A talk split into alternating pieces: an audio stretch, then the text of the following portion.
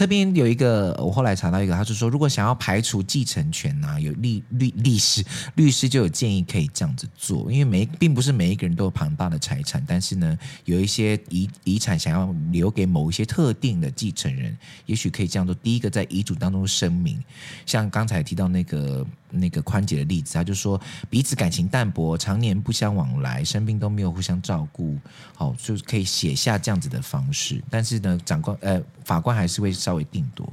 然后第二个呢，是法官认为他们仍然可以主张特留份。你之前有讲过特应继分跟特留份，特留份，我特别特别留给谁的？哦，可是特留份不能影响到嗯应继份，哦，所以它不能大过应继份。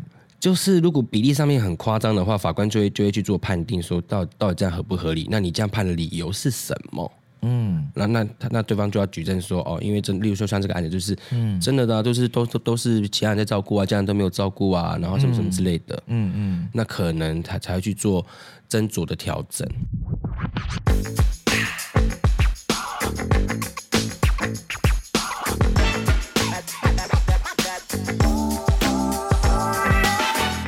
各位听众朋友们，大家好，欢迎收听阿多。你讲真，大家好，学学。我是阿拉师。九月了哦，对，九月了。September 开学喽。Do you remember？哎，嗯，怎么样？九月开始就代表说，哎哎哎，要出来了，快要了，三个月，好快哦！我最爱的季节要来了。我最近在看 Reels，然后上面就在讲说什么，什么 New York 的 Christmas 啊，London 的 Christmas 啊，那个欧洲的 Christmas 就是的那些影片，然后就想说，天哪，赶快来！可是那个人也要来了，哎，我喜欢他来啊，很好听哎。而且而且，我跟你讲，圣诞节一定要听谁？一定要听 Michael Bublé 的歌。要，嗯，他的声音真的。必须要有他哎，有他才是圣诞节。而且你知道吗？听他的歌，然后走在那个，因为我我我之前有去那个，我一九年的时候我有去那个 London。OK，好，不要急，不要急。然后我就走在路上，我都挂挂着我的耳机，然后听着 bucklebubble 的歌，然后看着那些 Christmas tree 跟那些 decoration，我就觉得 哇，好 Christmas，the vibe is so warming。跟我那样讲话，我真的好感动哦。现在是不是还在九月？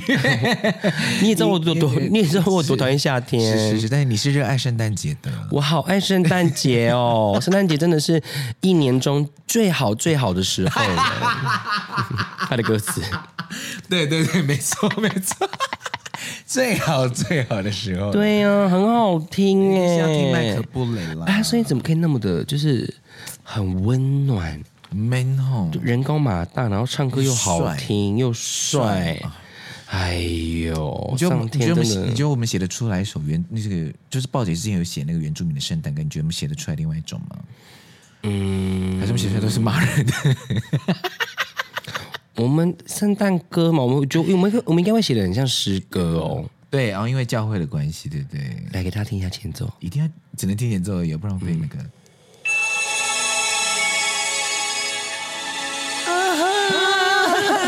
好了好了好了。还是从今天开始，每一周你都放一首。好了好了好了，不能太多，不能太多，不能太多。好好听哦！还是说你每一周从此刻开始，每一周你都你都分享一首我喜欢的圣诞歌，然后一直到圣诞节，好不好？那今天我分享的是 Michael Bublé 的，叫做《It's Beginning to Look Like Like Christmas》，已经开始越来越像圣诞节喽。还没，好不好？中秋都还没过。你在那边啊？对呀、啊，真的是 the most wonderful。对，好好，我今天就是想要聊那个呃，圣诞节吗？没有啦，不是啦，因为我前阵子看到一些新闻，然后也再再加上我最近我们家里也是在讨论这件事情。嗯，就是呢，之前看到一个新闻，就是呃，在去年三月十九号，因为我们的那个国宝级演员顾宝明老师，就是因为他病生病。有有有，因为哈，我们那个外面有对，我们外面有姐姐们在对。聊天，姐姐们在聊天，对他们刚才聊，我刚经过厕所时候，我听到。他们在聊，他们聊说，A A 阿姨说，A 姐姐说她要去北车搭捷运，哦，然后 B 姐姐就说，你不是路痴吗？你知道怎么走吗？嗯，那 A 姐姐就回说，我们不是在台北车站旁边吗？一定是。蛮幽默的。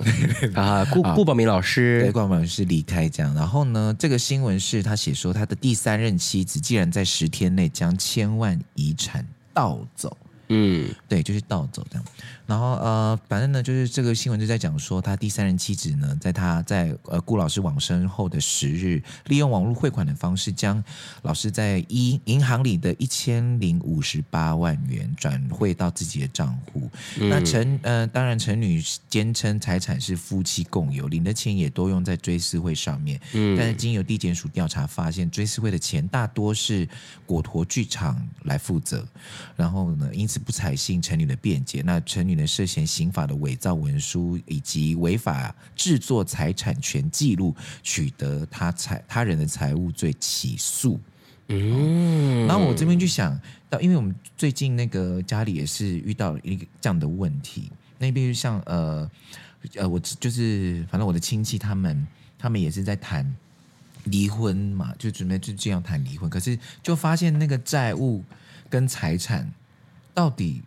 离婚之后是谁要负责啊？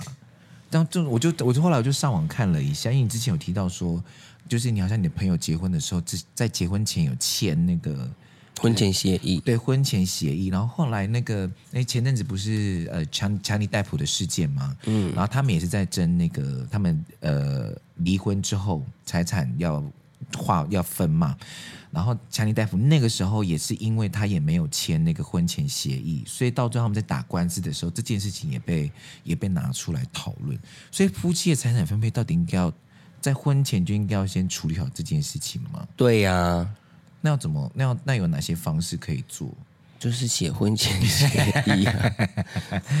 对，因为我就我就在想，我就在想这件事情，因为。难道不能就是如果不签的话，是就是夫妻的财产是共有的吗？呃，婚前有的就不算了，婚前有的就不算，是在婚姻当中产生的，嗯、所以婚姻当中产生的那些债务就必须是夫妻两个人同时分担。诶，也没有啊，也没有吗？嗯，那那那到底是怎么样？没有或如果是过程呃呃呃，在两个人当中产生的债务，其实妻子没有必要要帮他还啊。哦，嗯，只有财产，除非除非他是他保人。啊，嗯，所以因为你今天如果你今天借出去外面，然后乱乱乱衍生的债务，嗯，那他今天借钱就要担保物啦。可除非他担保物是害到他们两个。哦，嗯、因为你想，我今天去去借钱，然后去赌博，嗯，啊，老婆完全不知情，然后老婆要还。啊？对啊，对，然后就后来呢，我就去查了一下，就是关于那个夫妻财产的那个种类，还有一些那个方式，这样，嗯，然后第一个就是法定财产，然后那。那夫妻财产呢，可以分为婚前财产，刚刚学姐讲的，还有婚后的财产，那是夫妻各自拥有。嗯，所以要特别注意的是呢，夫或妻个人收到的赠品有经过赠与人用书面声明，这个是专属夫或妻的特有财产。因继承或其他无产取得的财产及抚慰金，这些财产即使在婚后取得，也不属于婚后共有财产。这什么意思呢？讲的很拗口，意思就是说，如果假设今天假设啦哈，今天我们的爸爸妈妈离开了，那他们有他们有赠予我们一笔税金，他有指定老公或是老婆的话，那就专属于他，对不对？嗯，意思是这样，对不对？嗯、哦，所以那这样子，回到顾顾顾宝明老师的那个的。事件上面是他这样子，他的老婆是不不能拿拿走他任何一笔财产的吗？如果是专属于他给，因为他已经离开了，嗯，那他的妻子是不是是继承的第一顺位，对不对？呃，他他有孩子吗？他有，他有孩子，老婆跟孩子都有所谓的应继分啊，哦，都会有，嗯，哦，应该继承的 应继分，除非他有特别立遗嘱，他有特别立遗嘱，嗯，所以才可以。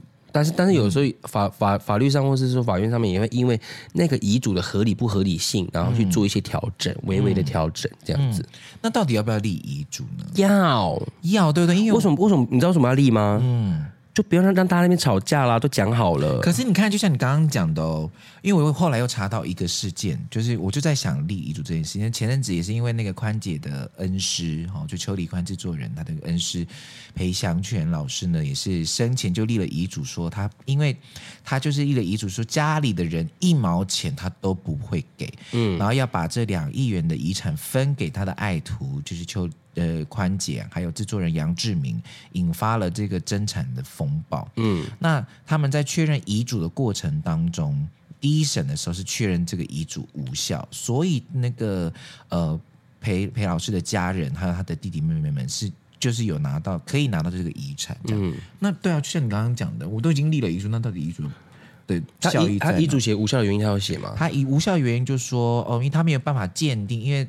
没有公证过，有公证过呢。遗嘱的内容是写说，因为他呃裴老师为什么不给家里的人，是因为这些家里的人从来都没有生病，也没有来关心过他，然后也没有处理家里面的任何一件事情。那最最关心他的就是宽姐跟另外一个制作人，嗯、所以他决定要把这笔钱给他们。嗯、他在遗嘱里面都这样写了，嗯，但是一审却没有过。对，对所以他没有过的原因是他没有过的原因就是无效，因为他就说，呃，他们先拿了，就是说，呃，其实裴老师在住院的时候。他的兄弟姐妹们也都有到医院来协助啊，好，那为什么说我们没有照尽照顾的义务？对，嗯、所以就是家人们有举证说他们有尽照顾的义务，所以对。他们就是一直是要去反驳说这个遗嘱是不成不合理、不合理、不成立的啦。对，嗯，然后后来二审的时候又翻盘了，嗯，对，然后后来因为可能另一方拿出更多的证据，嗯、或者说他们付了更多钱，他们负了更多的照顾责任，对，嗯，所以这样子的话，那。所以遗嘱遗嘱就是一定要立的，大家遗嘱最好是立清楚。可是如果你你没什么钱的话，你你也甭立了吧？呀！而且你遗嘱立清楚，就是为了为了为了保护谁，让你的你的孩子们的子孙们不要吵架。可是立了还是会吵啊，你知道吗？就是也就是你不用花太多时间。例如说，你看，嗯，这样这样，他例如说一审、二审，他们就翻盘就处理完了，就结束。嗯嗯，嗯，而不是说至少有个依据了。对，而不而不是那边。可是他以前说要给我，以前是什么时候？可是那张口头上面的遗嘱算吗？呃，最好是找公证人或者找律师来，找公证人、找律师来。嗯，好，这边我就是又有一个延伸的问题要问你，这样，我今天就是这是写一个求知的欲望，因为天哪，我已经很久没有碰嘞，因为我们家是遇到很多问题，你必须要处理我们家里的事情，毕竟你是我爸我爸妈点名的很重要的一个人。先叫 那那些惹出问题的人不要再开玩笑了，好不好？都是他在惹问题，解决那个丢出问题的人，对，解决那个制造问题的人，好不好？好。你说，还是往回推啦，就是也、嗯、呃，曾经就是我们有个亲戚，他也是呃，他跟他的兄弟之间，因为他们的妈妈呃离开之前就有说啊、哦，我们这块地呢，就是给你们两个兄弟，嗯，然后从哪里划到哪里，从哪里划到哪里都划得很清楚了。这样，妈妈离开的时候就就讲清楚了，这样，但是爸爸还在哦。后来他们两个兄弟再去划分那个地的时候，那个老大就说哦，没有，这个地就全部都是我们的。可是爸爸在。然后，但是那兄弟那个老大就不管，就硬是就是把那个地全部都变成了他们家的这样子。然后为什么可以这样？对，然后可是他爸爸就他爸爸不知道该怎么办，因为这一这算这，因为他只有口头立遗嘱嘛。那如果今天我们遇到这样子的情形，因为其实有很多，我为什么今天想要想要聊这件事情的原因，是因为我们有很多上面都是口头有讲，嗯、但是我们都没有去公证，或是白纸黑字的写下来。很多契约其实它是必须要经过很多公证的程序在的。嗯，所以我们其实在，在在立遗嘱或是在做一些文书上面的东西的时候，大家一定要特别注意这个行政流程要跑完。OK，而且口述遗嘱啊，嗯、它只能在人危急的时候才有，例如说山难。传难、因病、生命危急或者其他特殊情形时，嗯，才可以由遗嘱人指定两名以上的见证人在场。因为我因为那个朋，因为我那个亲戚的妈妈就是这样，在生病的时候讲这件事情。嗯，可是因为你就没有证人呐、因为像证人不是他，证人就是他爸爸，这也不是。他说要两位以上的见证人在场立遗嘱，然后其中一名见证人是要负责做笔记，然后全程记录、录音，嗯，然后且密封。还要密封，嗯，就是你那个答案，你要把它就是处理好，处理好，对，不是说不是下去就外面找一个蜂窝。如果口述遗嘱的话，你要先准备两只蜜蜂，B E E B。所以口述遗嘱其实也是嗯蛮难的，嗯，因为你你两个人而已嘛，哈，嗯，你死无对证啊，所以你最好有两名以上啊，还是要找别人，对，然后最好还是有录音。那其他兄弟姐妹也算公证人吗？比如说他，因为。那个地是要给他们两个兄弟，但其实他们还有两个，一个弟弟，一个妹妹。那这样、啊，可是他们那时候妈妈讲的时候，几个人在场？有人录音吗？哦、有记录吗？没有嘛？就是没有。他就就跟那个哥哥讲也，不是吗？就是跟大没有，他是跟大家在大，哦、因为因为他妈妈已经要走了嘛，所以大家最后一口气的时候，就是讲了这些事情。那可能可以试试看、嗯、看法官采不采信其他兄弟姐妹的证词。嗯，对啊，要试试看，要试试看，对不对？嗯，因为如果其他，例如说其他呃弟弟跟妹那另外两位，他并没有利益冲突，嗯、可是他讲出来的话是他没有偏颇哪一方，嗯、那可能法官可能会采信，也不一定不知道。哦，所以还是要有一些证据佐证说。嗯当时候的妈妈是有这样讲的，对，口述真的很难呢。哎呀，嗯，所以在生，而我因为现在这个时代，如果他口述，他就说，帮你发个赖给我嘛，对不对？哎，对哦，你发个赖给我，因为我们在讨论事情的时候，哎，这样子，因为最近我们都很多公司都打电话来邀约，这样，然后到最后我们就会用信件或是赖去确定我们所有的合作内容，就不有任何问题，对不对？你什么意思？没有没有，突然想要跟我的观众朋友们打招呼。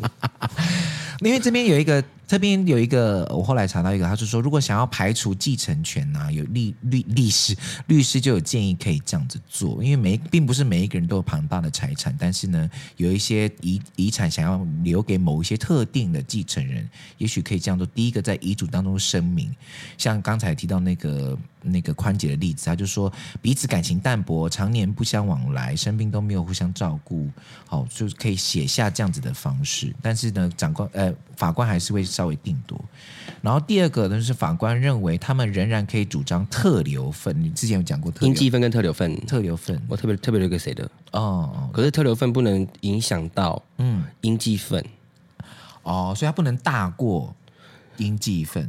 就是如果比例上面很夸张的话，法官就会就会去做判定，说到到底这样合不合理？那你这样判的理由是什么？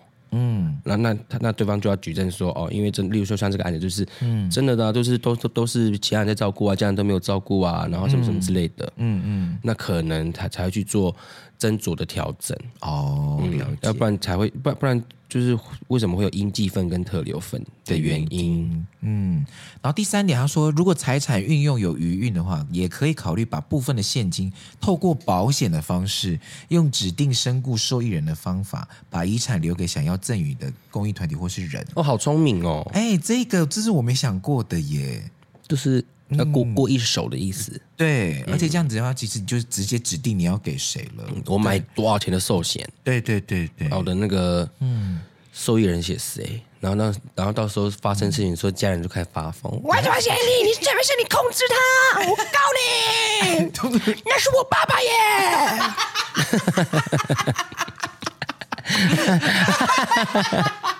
哎，对啊，如果遇到这种状况怎么办？你就告啊，没有用啊，因为没有用，对不对？因为他已经写了哈。受益人那个是不动不了的，而且而且如果嗯，他除非对方可以去佐证，去证明说那一份保单是在我的父亲无意识下，然后被诱导、被然后被被骗、被写下来的，嗯，才有可能翻盘。哦，才有可能。嗯，那如果今天签保单，如果今天保单现场有业务，还有证人在，还有什么什么之类的，嗯，那大家也没辙。哦，所以哦，我就说是你的就是你的，你有没有照顾？你有没有爱？有的话就就有你的份了嘛。你最后在那边讨这个干嘛？你，不照顾钱又是你的，哦，笑死人。你你有没有爱？有没有爱嘛？有没有照顾嘛？没有。你要拿钱，我跟你讲会有报应。哎，你讲的真的很对，因为我就是遇到这样的状况啊。哈哈哈哈哈！现在要讲这个，好了，好，所以呢，就是如夫妻之间，如果你们婚前有聊讲好的话，是必须要去呃，因为财产呢、啊，可能要先讲好说，哦，我们财产是分开的嘛，对不对？嗯，包含婚后之后财产也是分开的，对不对？也要先协调清楚，对不对？因为前阵子 不是有一个网络事件，我也是蛮想要聊这个的，就是呢。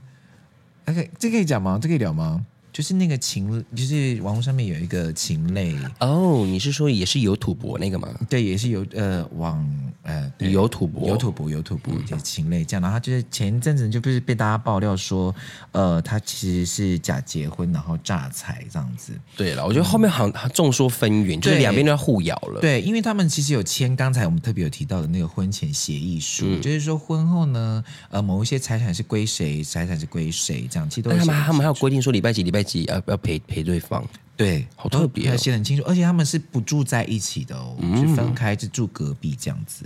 然后，因为他们的他们说法，当然，因为每一个人的生活都不一样，就是说法就是说啊，我们两个人就是有各自的生活的步调啊，反正就不一样，嗯，所以才会选择这样的方式。但是后来。就是生活到最后，他就觉得，反正反正那个另外一方哈，就是呃，禽类的有什么？禽类的前夫，嗯。啊，禽类的前夫呢，就觉得这样的生活下去不是办法，所以就想说要离婚这样，嗯，对，然后呢，禽类就是呃，反正就是就说，啊，那我们财产就是划分。清划分的很清楚，嗯，我你应该要给我什么东西，你应该要给我什么东西什么的，但但他的前夫就觉得为什么会变成这样？那我们曾经的爱怎么都没了？对不起，对，甚至甚至有传说，好像那个前夫有自伤的行为，这样因为这件事情哦，对，然后后来。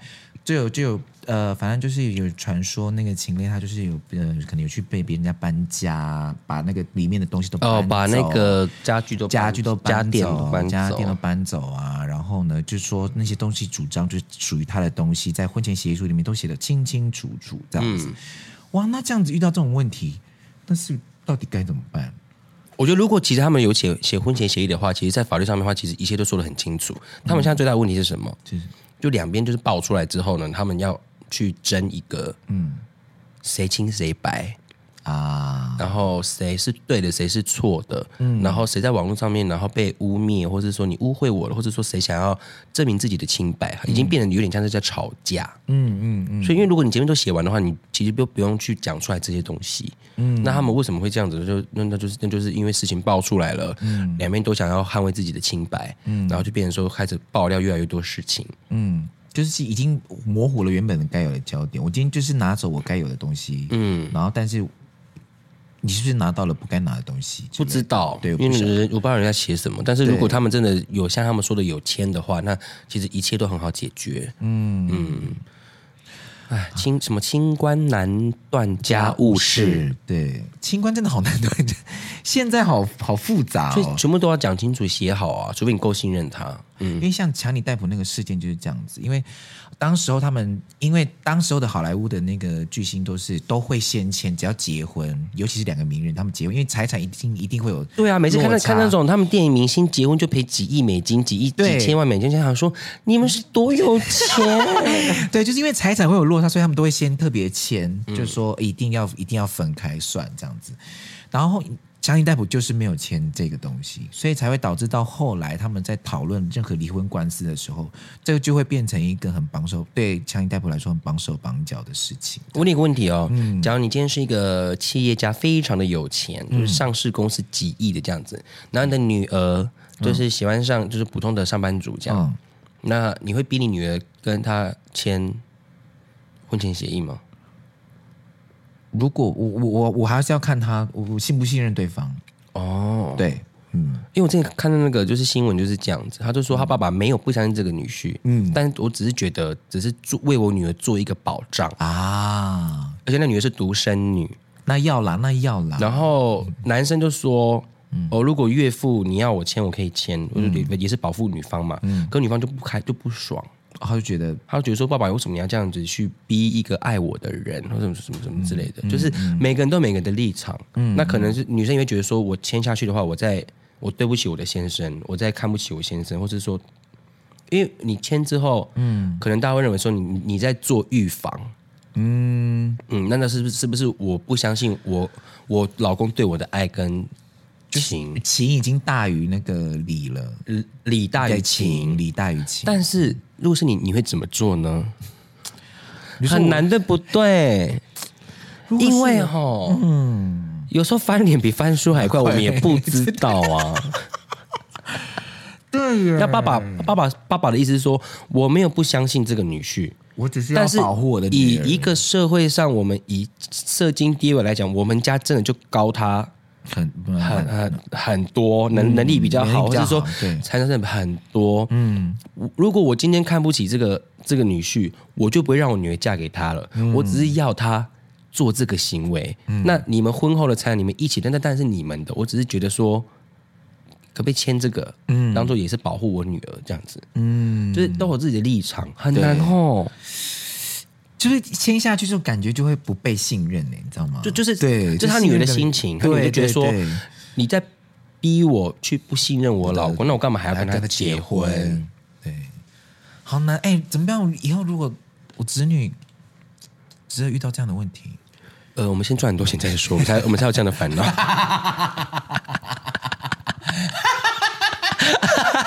马西拉，马西，我们目前就是这样子就好了。当然马西掉，我不要不想有这么烦恼。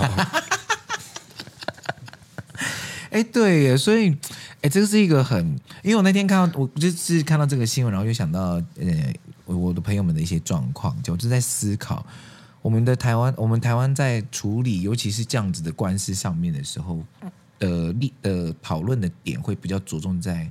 哪个地方？因为有既然有这么多制度去配合每一个人需要，那他们在裁决的过程会是以什么为基准？他最后还是其实还是以白纸黑字跟事实，对不对？就是就是，我觉得法律虽然虽然说是法理情，嗯、可其实我们在去做去针对跟执行法律的时候，其实很很多时候是情理法。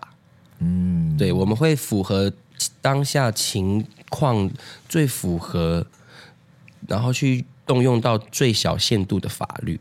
嗯，因为你还是要符合当事人的状况。嗯嗯，好，那我再问最后一个问题了。嗯、你是不是快要被我烦死了？不会啊，不会哈。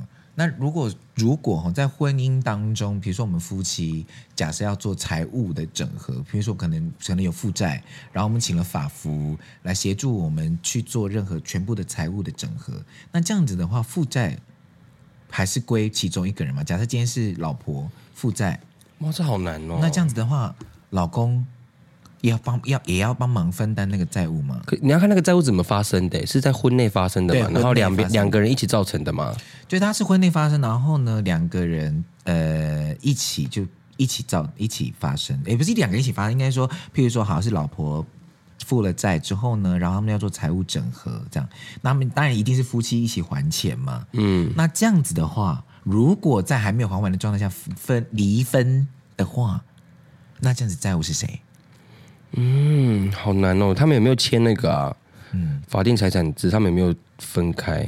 对，因为如果你有签的话，你不论婚前婚后都是属于各自拥有。对，所以我就在思考这件事情。如果你婚前没有签这个东西，那如果你在婚姻的过程当中产生了这样子的问题，然后不小心离婚了，啊，那个债务是要给谁？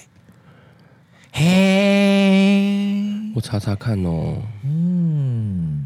因为大致上是这样子的，就是我我听到那个故事，讲因为我朋友他最近就是跟他老婆在讨论，我们有些债务要整合嘛，因为这笔数目也是很大，所以他们决定用分批，就是要跟银行去协商，每个月要还多少钱。那两个人要共同还这个债务，但是呢，最近又遇到了他们两个夫妻好像有点走不下去的状态，就有可能会讨论到离婚，但他们已经在进行，就是就是债务整合，然后要付款了这样。所以呢，他们现在也在纠结，如果今天真的两个人离婚，那到底这个债务是后续的债务是谁要付？然后孩子的抚养权也很重要，因为还在判定那个抚养的时候，一定还是会看两边谁能能够照顾的比较好嘛，对不对？那、嗯、孩子就会判定给谁。所以其实这个也延伸到后面关于孩子照顾的问题，这样。所以我那天听到他在问这个问这件事情，我说：哎，对耶，我没有想过这件事情。虽然婚前他们可能没有签。这样刚才讲的那个财产分分开，好、哦、分呃那个叫什么财产分啊，就就反正就是财产分开。但是如果婚内的债务，哎，那该怎么办呢？好的，关于夫妻债务清偿的问题哈，其实民法写得很清楚，夫妻的债务是各自偿还。嗯，那如果你今天被对方讨债到很烦，你先帮对方还。嗯，其实你可以要求对方还你钱，就要求你的另一半，我帮你还的钱你要还我啊。对，就是一比照一般的追债流程啊，例如说支付命令啊，强制执行。但是哈，如果两夫妻已经活到这一步的话，那个钱就不要了吧。呀，对。那如果你今天想到对方已经负债累累，然后你就你说离婚你拿不到好处啊，可能还你还被拿走一半的话，嗯，最好的话就在协议离婚的时候，并在离婚协议书内表明放弃剩余财产分配请求权。哦，嗯、剩余财产分配，放弃这样子，啊、然后这样一来呢，你就不用担心说离婚后的某天，然后被找上门讨婚、嗯、婚债了，对，财产还还债，然后对方不打算放弃婚后财产的话，你也可以走诉讼程序去指证指证对方说这钱是他他欠的，欠的他乱乱花的，嗯，不不干我的事情。哦，所以可以在离婚协议的时候签一个、放弃放弃剩余财产分配请求权。放弃剩余财产请求分配权，分配请求权，分配请 剩余财产 放弃，放弃。放弃剩余财产分配请求权，放弃剩余财产分配请求权。嗯，哦，了解了解，是这样子的。哦。哎，是蛮难的呢，结婚。对，哎，有有一个这个很明显了，就是例如说，嗯，A、B 是夫妻，嗯，A 婚后买了一辆两百万的车，嗯，分期付款，嗯，A 自己承担来分期付款，B 不需要替 A 还钱，嗯，所以假如 B 愿意借钱给 A 来支付前半年的分期债务，即使在关系中，B 还可以跟 A 要钱，因为那是 A 买的车，所以吼。所以哈，嗯，法因为法律财产制本来就是说离婚后各自还债啊，啊，各自的债各自还啊，嗯，那除非你们是共同财产制，嗯，你们离婚后才要共同偿还，嗯嗯，所以最好的还是因为如果你没有签，你就是法定财产制，嗯，你有特别讲就是共同财产，不然就特别签分分别财产制，嗯，就这三个，所以结婚的哦，所以就所以就告诉我们不要结婚。没有啦，你要是想清楚。对啊，对，一切一切都要想清楚，哈，好不好？婚姻不是儿戏，真的不是儿戏。因为你知道，在研究这件事情的时候，我看到朋友事件，然后看到这个新闻，我就在想：天哪，婚姻真的是民法哎，还好。哎，我跟你讲，就是你。哎呦，怎么了？怎么了？不成熟的人就不要结婚，才就是因为不成熟才导乱结婚，然后才导致这种那么多奇怪事情发生。然后谁受苦？家人跟爸妈受苦。真的。哎呦喂啊！笑着听啊，真的好可爱哦，好不好？哈，所以呢，两个人要结婚，真的不是说啊，你们两个人结婚就好了。我觉得排湾组之前那个。老师讲过一句话很重要，就是结婚是两个家族一起结婚。嗯，我觉得大家保持着这样子的观念，我觉得不只是在原住民族群，我觉得大家现现在可能要思考一下，这因为它影响的层面真的很大。嗯，所以你可能要在婚前先搞清楚一下对方的财产或是债务的状况，然后包含你自己有没有能力可以负担往后的生活的责任。嗯，好，好啦，以上就是我自己个人在我生活当中。想到的、看观察到的一些现象呢，也希望大家不要遇到这样的问题。那如果辛苦你了。如果如果你真的遇到这样的问题的话呢，我你可以去找法服哦。好，就如果你真的没有办法解决的话，或者是我们今天的可能讲的讲解的方式比较快速或简单，你可能不太理解的话，也许你可以问问看法服。就是你有兴趣的话，也可以先上网做公共课也没关系。对对对，因为我们也不是专业的法律的 podcast，对，我们只是就我们，我们是就我们发生的事情去做讲解。对对对，就例如说一些不负责任的人。对，我跟你讲，世界上没有什么都都都拿得到的，真的，没有付出就没有收获，no pain no gain。鱼与熊掌怎么样？不能兼得，no pain no gain，好不好？真的，有没有学过？N P N G？哎，N P N C，哎，没有照片就没有聊天，哎。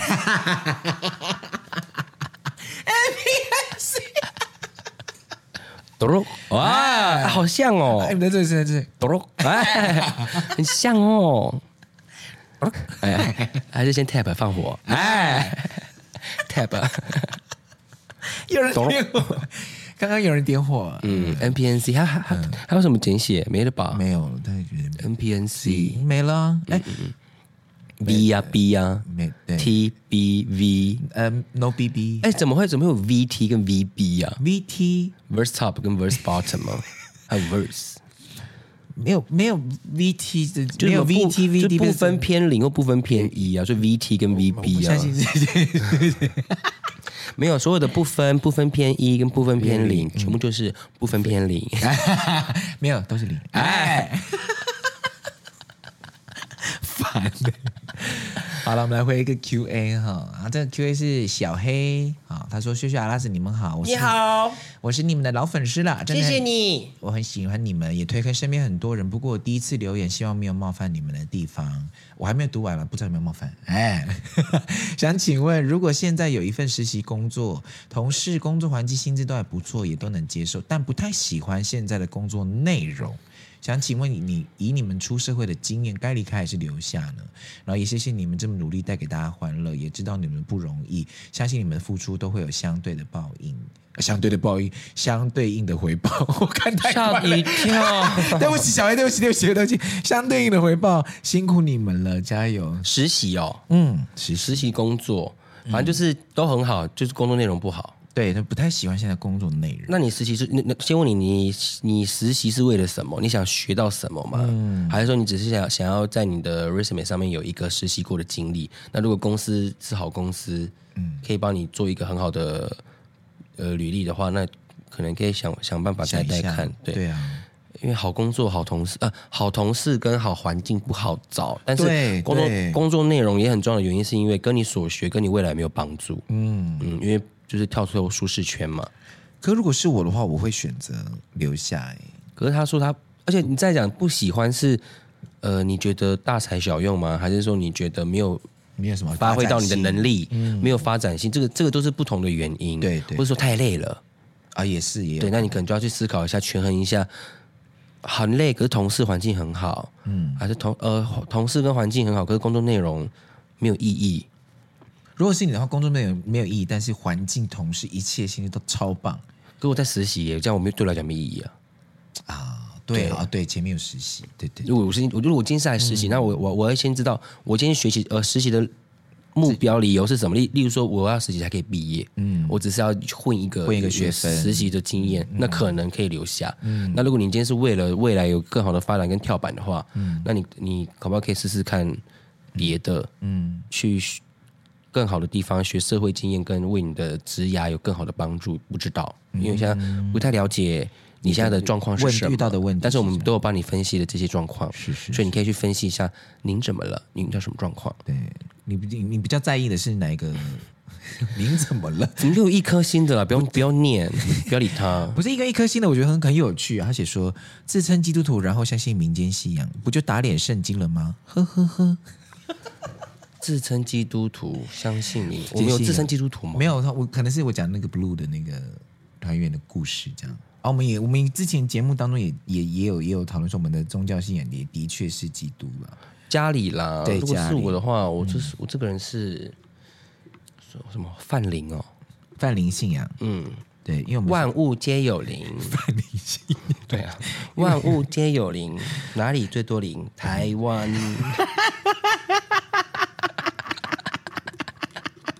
一定是，不是啦，因为而且我们说传统信仰，想想相信，我们是尊重，其实是尊重哎、欸，因为人、啊、人家花了这么多心力在上面，然后去维持这样的一个文化行为跟信仰的事情，那人家有他的存在的意义啊。而且像我们，像我们，而且你就这样去否决别人嘛？那你这样不就是一个非常狭隘的人吗？啊，对不对？对。而且现在，因为像我们族群有很多，其实也有很传很多传统信仰。嗯，那那些祭司们，他们也很尊重基督徒啊。对啊，那些那些，嗯，好像意思是说，基督教的教义是只能相信耶稣。那如果你今天还还相信别的话，那就代表你就不是一个真正的基督徒。基督徒是要做出来、要行出来的。你要爱人，而不是拿着教义，然后跟别人讲说你这一点做的不对。哦，对，演讲的好好哦。是啊，因为。很多基督徒最爱拿着拿着圣经替上帝说话，去教训别人。对呀、啊，但是上帝上帝不是这个意思啊。上帝的意思是这样子，你不做，你圣经不是这样讲，随便啦。好好的，很多很多那种艺人也是基督徒，然后全部翻车的啊。可怕，太可怕了！咳嗽咳嗽，机器人吓到咳嗽，欸、还是不要用艺人。呃、很多公开的人，名人呢、啊？公开的人，很多名人都自称基督徒啊。哦，对，然后也是出了很多事情。但是人非圣贤，孰能无过？对，对对，就是公关危机上一集讲的。对，大家练习啦，大家就是不离不离。好了，以上就是我们今天的阿东。你讲真，我谢谢，小拉斯，拜拜，我们下次见。